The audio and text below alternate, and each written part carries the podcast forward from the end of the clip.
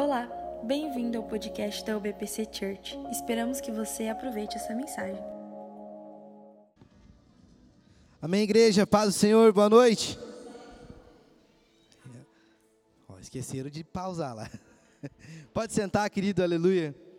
Quantos estão empolgados? Ixi.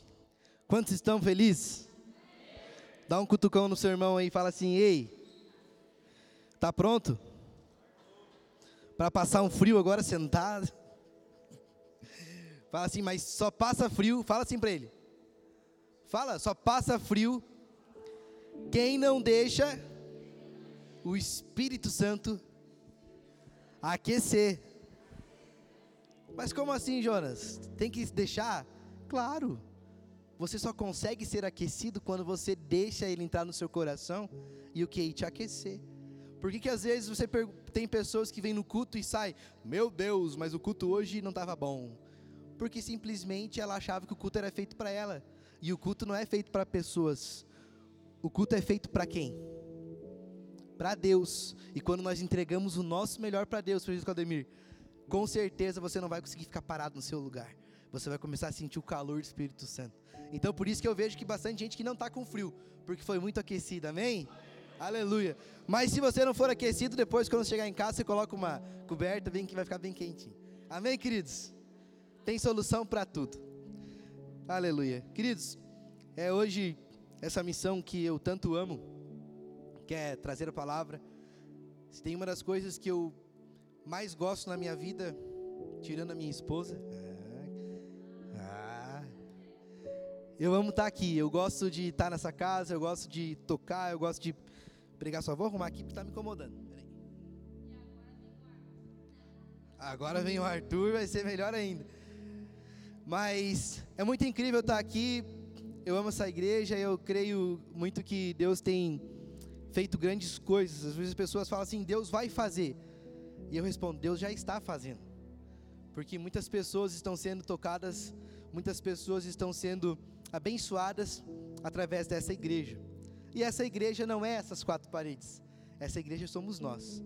Então eu amo muito estar aqui, eu amo muito e hoje a palavra que Deus colocou no meu coração, na verdade, eu estava até numa meio que numa discussão com Deus, assim, Deus, cadê a palavra? O Senhor não me manda a palavra, Deus, e eu estava a semana inteira orando, semana inteira jejuando, buscando. E eu, Deus do céu. E eu ia pegava meu computador para estudar e sabe aquele momento que você vai estudar e não flui. E eu falava para Jenny, meu Deus do céu, o que está acontecendo? Até que chegou um ponto que eu fui obrigado a mandar mensagem para o pastor, pastor do céu, algo está acontecendo. E aí ele falou assim, deixa fluir. Eu falei, amém. E sabe, a vida pastoral, o nosso pastor, ele, às vezes eu entendo que ele é como um pai mesmo. Porque até então a gente estava o que? A gente estava ali, eu estava um pouco nervoso. E não fluía. Quando eu mandei para ele, ele respondeu, na hora fluiu. Sabe o que significa isso? Que a autoridade espiritual que está sobre ele, ela reflete em nós. Então nós precisamos honrar a vida do nosso pastor, honrar esse homem de Deus que Deus colocou nesta igreja para abençoar as nossas vidas. Eu quero pedir uma salva de palmas pela vida do nosso pastor, pastor Valdir, abençoado. Amém, igreja? Vamos lá. Olhe para o seu irmão e fala assim: ó, quem é você? Qual a sua identidade? Se você for perguntar para mim, eu vou falar 5, 420, 548. É a minha RG, mas é. Mas... Sabe também. Mas não é sobre essa identidade que nós vamos falar assim hoje. No 3 você vai repetir comigo assim, ó. Quem sou eu, tá bom? Um, dois, três. E qual a minha identidade? Amém. Lá em João capítulo 1, versículo 2, a Bíblia fala assim: Mas a todos quanto o receberam, deu-lhes o poder de serem feitos filhos de Deus, a saber, aos que creem no seu nome. Mas a todos quantos o receberam, deu-lhes o poder de serem feitos filhos de Deus, a saber, que, aos que creram no seu nome. Feche seus olhos, vamos fazer uma oração. Pai, nós te agradecemos, Jesus, por mais esse momento tão precioso que o Senhor tem nos proporcionado. Pai, por esse ambiente tão incrível, por tudo que o Senhor já fez até agora. Pai, a minha oração é para que o Senhor, Pai, tenha liberdade neste lugar, para que o Senhor entre com esta palavra, Pai, em cada coração que aqui se encontra. Deus, eu oro para que qualquer tipo de distração, Pai, que queira nos distrair de tua palavra, tua palavra liberta, tua palavra cura, Pai, venha ser repreendido em nome de Jesus, Pai. Que hoje neste lugar nós possamos sair daqui ainda mais apaixonados, ainda mais sedentos por Ti e principalmente Pai, vivendo a plenitude de um relacionamento profundo contigo, Pai. É o que eu te peço e te agradeço em nome de Jesus. Queridos, nos dias de hoje, é, o número de cristãos está aumentando bastante. Você vai concordar comigo que está aumentando o número de cristãos. Hoje você, antigamente você falava que era crente e talvez as pessoas tomavam um susto. Ah, hoje você fala que você é crente e as pessoas, ah, eu também sou. Ah, mas qual a igreja que você vai? Ah, eu vou. Nem sabe o nome, mas ela é crente. As pessoas hoje em dia, ah, se tornei evangélico, ele virou quase uma questão de moda. As pessoas estão procurando o evangelho, não mais pela questão de transformação, não mais por uma questão de ter uma vida com Deus, mas sim porque o número de cristãos está crescendo e está acontecendo o que? Uma crise de identidade dentro das igrejas. Porque as pessoas não procuram Deus para quê? Para que elas possam ser transformadas e elas venham servir Deus. Elas procuram Deus para que Deus venha servir elas. E automaticamente, quando você procura Deus com esse entendimento, vai acontecer uma crise de identidade dentro de você. E como existem muitas pessoas procurando as igrejas para que Deus sirva a elas, está acontecendo uma crise de identidade nas igrejas. E isso vai fazendo o que? Essa crise de identidade faz com que a vida espiritual de muitas pessoas venha se esfriar. A vida espiritual de famílias venha se esfriar. E, e de fato, é muito complexo às vezes, porque é difícil nós conseguirmos identificar quem nós somos, o que somos, qual o nosso chamado, o que eu vou fazer, o que eu vou ser. Eu acho que isso é uma, uma coisa que pega não somente os mais novos, mas como pega também o, a meia idade, pega os mais velhos. Todo mundo passa por uma fase que ela se pergunta assim, cara, quem sou eu? O que eu sou? O que eu estou fazendo na igreja? Por que eu estou na igreja? Por que eu vou ser na igreja? E é difícil nós conseguirmos achar quem nós somos por completo em Cristo. Por quê? Porque nós estamos buscando apenas Deus para que Ele venha servir a nós. Mas eu me incluo também nessa questão de às vezes ter certas dúvidas sobre quem eu sou, o que eu sou, para quem eu sou, o que, que eu vou ser. Porque em determinado tempo da minha vida, eu acredito que quando eu tinha uns 10 anos de idade, eu parava na frente do espelho, eu lembro como se fosse hoje. Eu ficava olhando para mim assim, cara, quem sou eu? ficava olhando assim, mas o que, nós estamos fazendo? Eu lembro que com 10 anos meu pai já, já tinha assumido igreja e nós estávamos em, em, São José. E eu ficava olhando assim, mas. Porque eu não, eu não, eu não tocava em, em, Rio Negrinho lá. Minha irmã fez aula, dois anos de música. Dois anos ficou fazendo aula de música, de teclado. A professora ia lá, em, lá na nossa casa ensinar ela. Pergunta se ela sabe fazer uma nota. Sabe, Vanessa? Mas tinha um teclado lá na casa e um dia eu comecei, eu sentei naquele teclado e eu comecei: Os verdadeiros adoradores adorarão ao Pai. E eu comecei a tocar. E aí eu não sabia por quê. Mas quando nós fomos, meu pai assumiu a primeira igreja em São José, a verdade é que nós estávamos quase sem músico. E aí quem que era o músico da igreja? Eu, né? Era eu, era eu e minha mãe no início. Depois para frente minha tia foi também, mas no início, e aí eu entendi uma. Aí depois eu ficava me perguntando: será que eu vou ser um músico famoso? Será que um dia eu vou estar tocando nos grandes palcos do Brasil? É, por quê? Porque eu comecei a tocar na igreja, eu achava que, nossa, que Deus o livre, Beethoven não ia chegar nem perto daquilo que. E aí eu, eu parava, eu parava na frente do espelho e eu ficava, gente, quem sou eu? Meu Deus, o que, que eu vou ser? E aí eu pensei assim, pá, isso aí vai passar. Mas passou um certo tempo, e depois de casar também, às vezes eu ficava pensando, meu, mas o que, que nós vamos fazer da vida? O que, que nós vamos ser da vida? Nós vamos viver para o reino? Nós vamos ser empresário? Nós vamos, o que, que nós vamos ser? Então, assim, ó, é normal às vezes você passar por isso. Pensar, ficar confuso em quem você vai ser, o que você vai ser.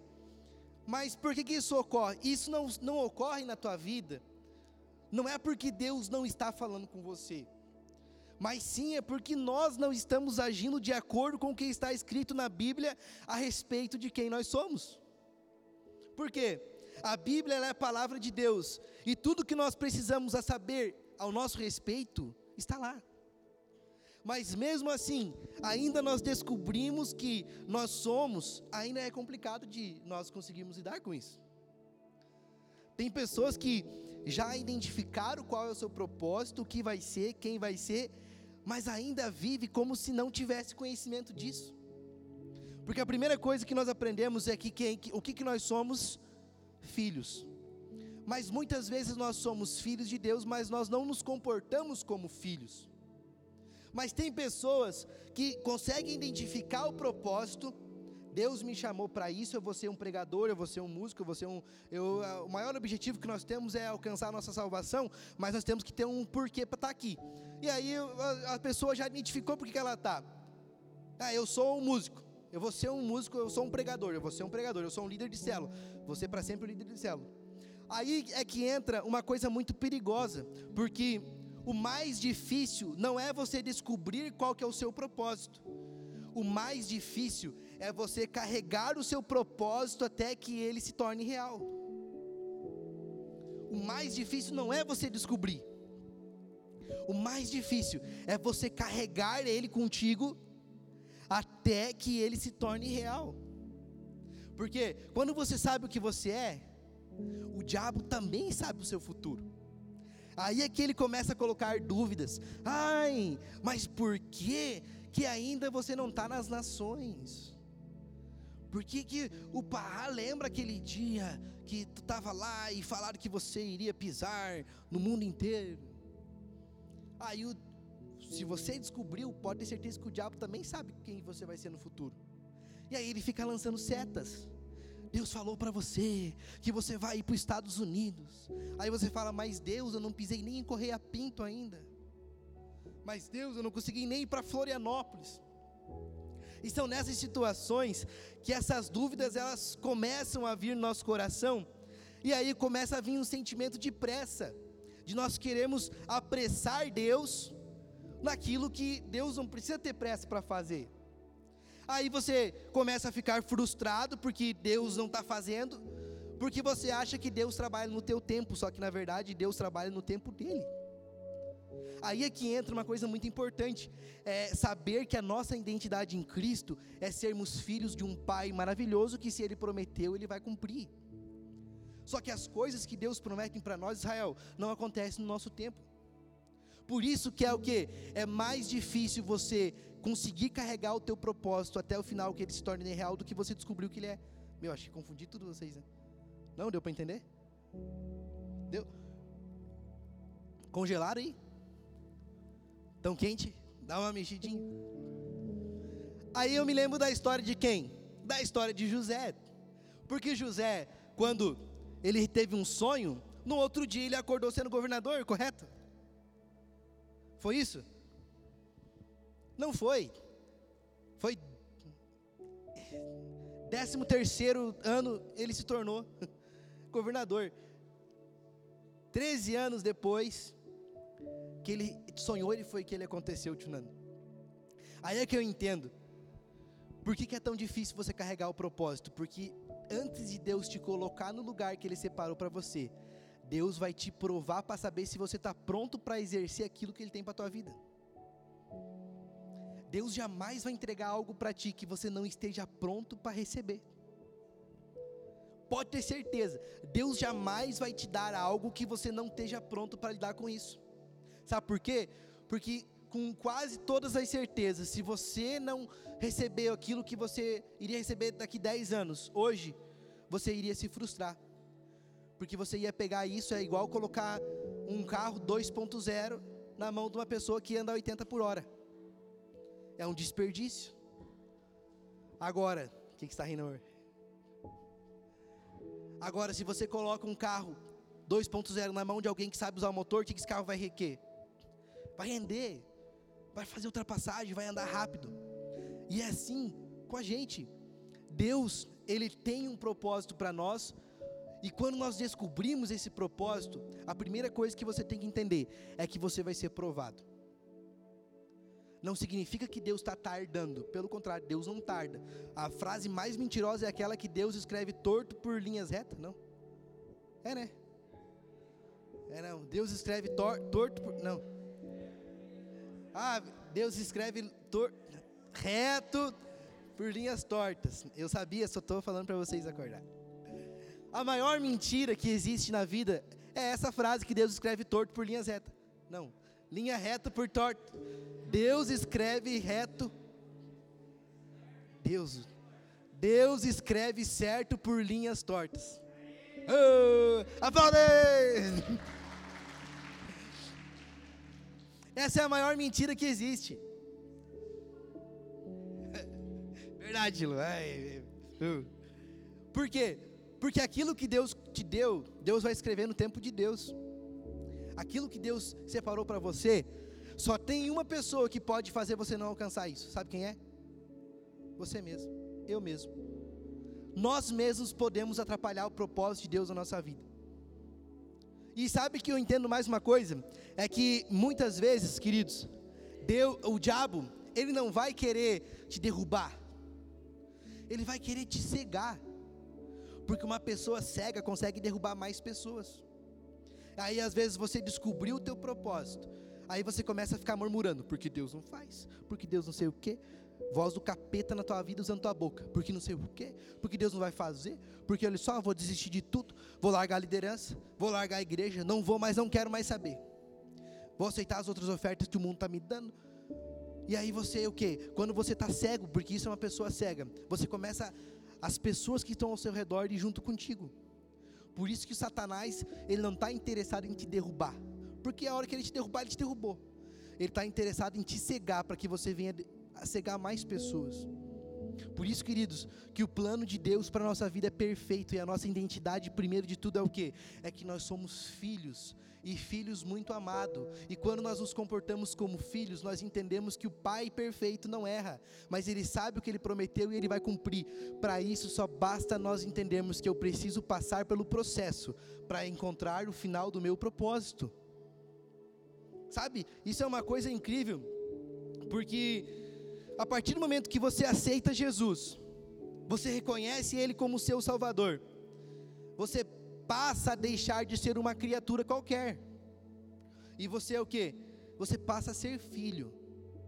Só vou dar um parênteses aqui, que antes eu achava que quando nós fosse para o céu, os feios iam ficar bonito. E eu descobri quarta-feira no culto de ensino que vai continuar sendo feio lá no céu também. Eu falei, poxa, gente, quando aceita Jesus, eu passo a ser filho. Aí quando eu vou para o céu eu fico bonito? Não, você continua filho, mas você vai ficar feio. Então, só posso fechar o parênteses, né, já? Queridos, é uma coisa muito doida isso. Mas a partir do momento que você aceita Jesus, e você reconhece Ele como seu Salvador, você deixa de ser uma criatura, e você passa a ser o quê? Filho. Mas assim, ó, você passa de uma, uma, uma categoria de um órfão e passa a ser um filho amado.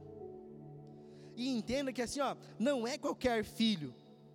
Você é um filho amado. Você vai chegar, você vai, Deus, eu estou aqui.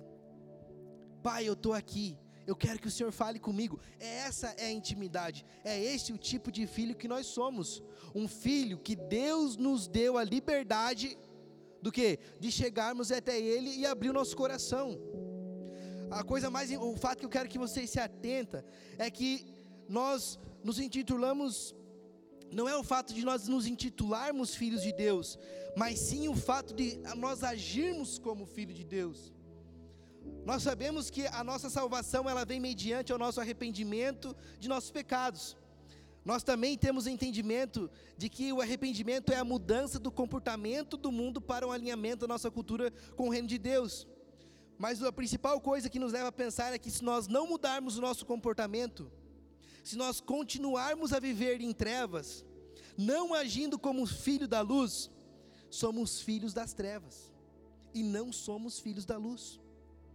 Isso é o que diz a palavra de Deus, ó. Em 1 João 3,6 fala que todo aquele que permanece nele não vive pecando. Todo aquele que vive pecando não ouviu e nem conheceu.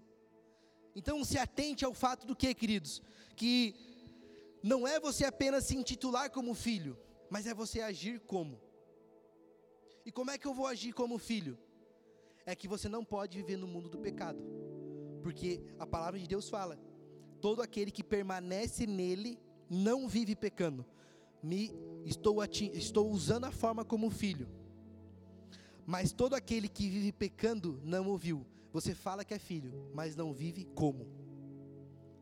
E a Bíblia fala mais coisa aqui ainda, que nem o conheceu. É assim que nós estamos tratando Deus muitas vezes na nossa vida. Achamos que somos fiel, achamos que estamos vivendo na igreja como filhos, quando na verdade você não consegue se libertar do pecado. E aí você fala, eu sou filho de Deus. Mentira, está mentindo para você mesmo porque todo aquele que ouviu não permanece em pecado. Ai, mas e o fulano está 50 anos dentro da igreja, 40 anos dentro da igreja. Se ele não abandonou a vida de pecado, significa que ele ainda não ouviu. Porque todo aquele que exerce a identidade de Cristo como um filho, não vai conseguir ficar no pecado. Uma coisa muito Interessante que em João 3,16 fala que a Bíblia, porque Deus amou o mundo de tal maneira. Todo mundo conhece esse versículo. Aí eu fico pensando, alguém aqui já assim entregou alguém para morrer por outra pessoa? Quem já? Quem já entregou alguém para morrer por outra pessoa? Hoje em dia as coisas estão tão pesadas que se você tiver um cachorro que você ama tanto, e você precisar matar o cachorro ou uma pessoa que você não conhece, vai matar quem? Eu sei que muitas pessoas pensaram, vou matar a pessoa que eu não conheço. Agora você imagine que Deus entregou Jesus por amor a mim e você, sem nem saber aquilo que se nós iríamos querer ele ou não. Seria fácil Deus, não, eu tenho certeza que todo mundo vai me servir. Então vou entregar meu filho por eles. Era um tipo de amor. Agora olha o tamanho do amor de Deus. Ele entregou o filho mesmo sabendo que muitas pessoas iriam rejeitar. Às vezes nós estamos rejeitando aquilo que Deus fez de mais valioso, que foi entregar o filho dele por nós. E quando eu falo que parte das vezes nós estamos tratando Deus como um chefe, é que nós não queremos errar para não desagradar ao chefe. Nós não queremos pecar para não desagradar ao chefe. Porém, quando você entende que tem liberdade de filho, você não peca porque você ama o seu pai. Quando você entende que você é filho, você não troca a santidade para não desagradar ao pai. Quando erra, quando peca, você busca a ajuda do pai. Quando você está fraco, você busca forças no pai. O empregado, ele faz Israel porque ele tem recompensa, mas o filho faz porque ama. E é essa identidade que nós precisamos ter, que Deus ele é um pai perfeito, que nos ama acima de todas as coisas, e nós não podemos servir a Deus por aquilo que ele pode nos dar. Nós não podemos apenas botar uma, uma, uma capa de filho, sendo que nós não conseguimos exercer aquilo que nós somos, que é filho. Sabe, igreja, é uma palavra tão fácil, uma coisa tão cotidiano nosso, eu preciso ser filho. Mas quando você passa por um momento mais difícil da sua vida, você tem se colocado como filho? Ou você tem falado assim, Deus, por que, que isso está acontecendo comigo? Nos momentos mais difíceis da sua vida, você tem confiado que Deus está contigo ou você tem falado, acho que Deus me abandonou? Acho que a coisa mais preciosa e a coisa que Deus mais espera de nós não é o nosso dízimo, a nossa oferta, não é a roupa que nós colocamos para vir, não é o celular que nós temos de última geração para ouvir as músicas. A coisa que Deus mais está esperando de você é você abrir o seu coração e falar: Deus, a partir de hoje eu quero sim ser filho, mas não um filho qualquer, um filho que exerça a identidade de Cristo. Eu não quero mais ser um, presta atenção em mim, queridos. Eu não quero que você saia daqui pensando, poxa, mas que tipo de pai, que tipo de filho que eu tenho que ser? Apenas um filho que ama o pai e faz as coisas porque ama, não porque tem medo. O empregado faz para ter recompensa, mas o filho, ele faz por quê? Porque ele ama. E esse pai tão precioso que é Deus, está aqui. E às vezes a gente já está tanto no cotidiano, vivendo na, na, na, correria do dia a dia, que nós esquecemos desse detalhe tão importante. Qual o detalhe, Jonas? Que Deus nos ama todo dia mais e mais. Deus não nos ama menos. Ah, mas eu pequei hoje. Ele está ali, ó, de braço aberto, esperando você falar: Pai, eu estou aqui. Ai, mas hoje eu acho que eu vou desistir de todos os meus propósitos, eu não, não consigo acreditar que isso vai tornar real. A pessoa que não consegue chegar ao final com o propósito dela realizado, é porque ela não entendeu que ela é filho. Mais difícil não é você descobrir qual que é o teu propósito. O mais difícil é você conseguir carregar o teu propósito até o final. Mas como, sabe como você vai conseguir? Apenas quando você colocar a identidade de Cristo, de filho. Deus, eu sou filho. E aí você vai ter um pai o tempo inteiro te ajudando a carregar o fardo. Quando as coisas ficarem difíceis, você vai ter um pai ali te dando, não, você vai dobrar o teu joelho e vai falar: "Deus, hoje foi um dia que deu vontade de abandonar tudo". E você começa a sentir o Espírito Santo trazendo sobre você força. Aí nos dias que você está fraco, você começa a sentir força. Nos dias que você quer desistir de tudo, você começa a ouvir força. Sabe por quê? Porque um pai jamais quer deixar um filho desamparado. Um pai jamais, um pai tão perfeito, jamais quer deixar um filho desamparado. E esse é o nosso pai.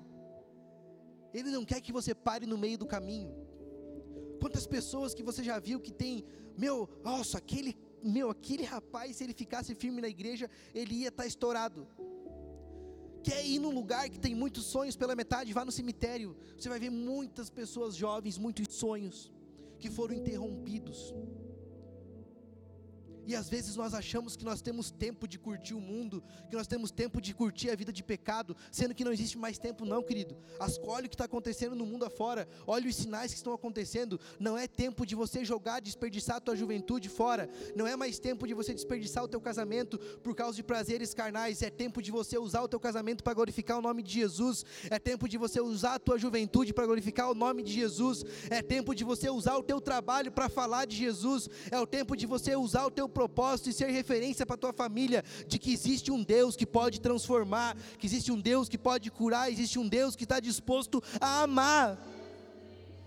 Sabe o que é o pior de tudo? É que você vê as pessoas órfãos. Você olha, você sai aqui e para na sinaleira, vai ter um órfão ali. Você chega em casa, você tem um vizinho que está órfão, que está passando por problemas. Por quê? Porque não sabe que existe um pai que ama ele. Porque ele não sabe que existe um pai que está de braços abertos. E é a nossa missão, primeiro de tudo, sermos filho e depois trazer os nossos irmãos para Jesus, para eles também poder ter esse pai que tanto ama, que tanto quer transformar a igreja. Às vezes nós culpamos a liderança, às vezes nós culpamos ah, o fulano, culpamos o Beltrano, mas não assumimos a culpa de que é o nosso papel usarmos o que? Falar de Jesus. É o nosso papel, Deus, eu estou aqui. Olha uma pessoa chorando, duvido que todos os seus vizinhos são cristãos. Eu me coloco nisso também, eu me incluo nisso também. Os vizinhos aqui da igreja nem todos são cristãos. E às vezes nós achamos, olhamos eles com um sorriso no rosto, achamos que está tudo bem, quando na verdade está tudo mal. Só que às vezes nós estamos tão fundados no pecado que você não consegue nem ter força para falar de Jesus. E aí você está só atrasando o propósito de Deus. E aí você reclama, por que, que as coisas não acontecem? Porque não, o jogo com Deus não é eu joguei uma fase aqui, acertei até aqui. Agora vou pecar aqui, depois eu volto e vou. Não. Enquanto você não conseguir viver a plenitude de um relacionamento saudável com Jesus, você vai ficar só ficando dando volta. Volta. Aquilo que tu podia viver com 25 anos, você vai viver com 50. Ou nem vive. porque escolheu ficar dando volta. Porque não tinha se colocado na condição de filho.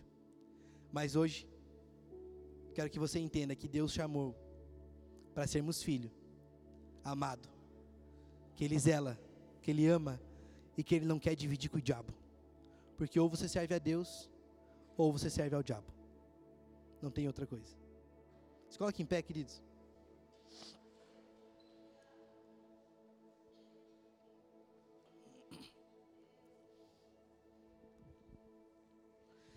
Às vezes nós estamos aparentemente cegos, porque existem coisas que ficam na nossa frente, na nossa visão, nos impedindo de olharmos adiante e ver aquilo que Deus tem para nós. E isso é o que acontece com quem ainda não entendeu que é filho. E quando você se coloca como um filho e você exerce isso, os teus olhos serão destravados. E você vai ver que existe algo muito precioso de Jesus.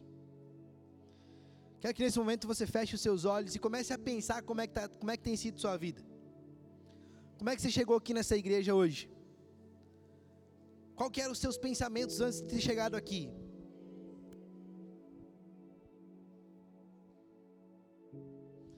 Qual que tem sido as suas maiores dificuldades? Qual, aquilo que você tem que você tem enfrentado, que tem talvez te impedido de acreditar no propósito de Deus para sua vida?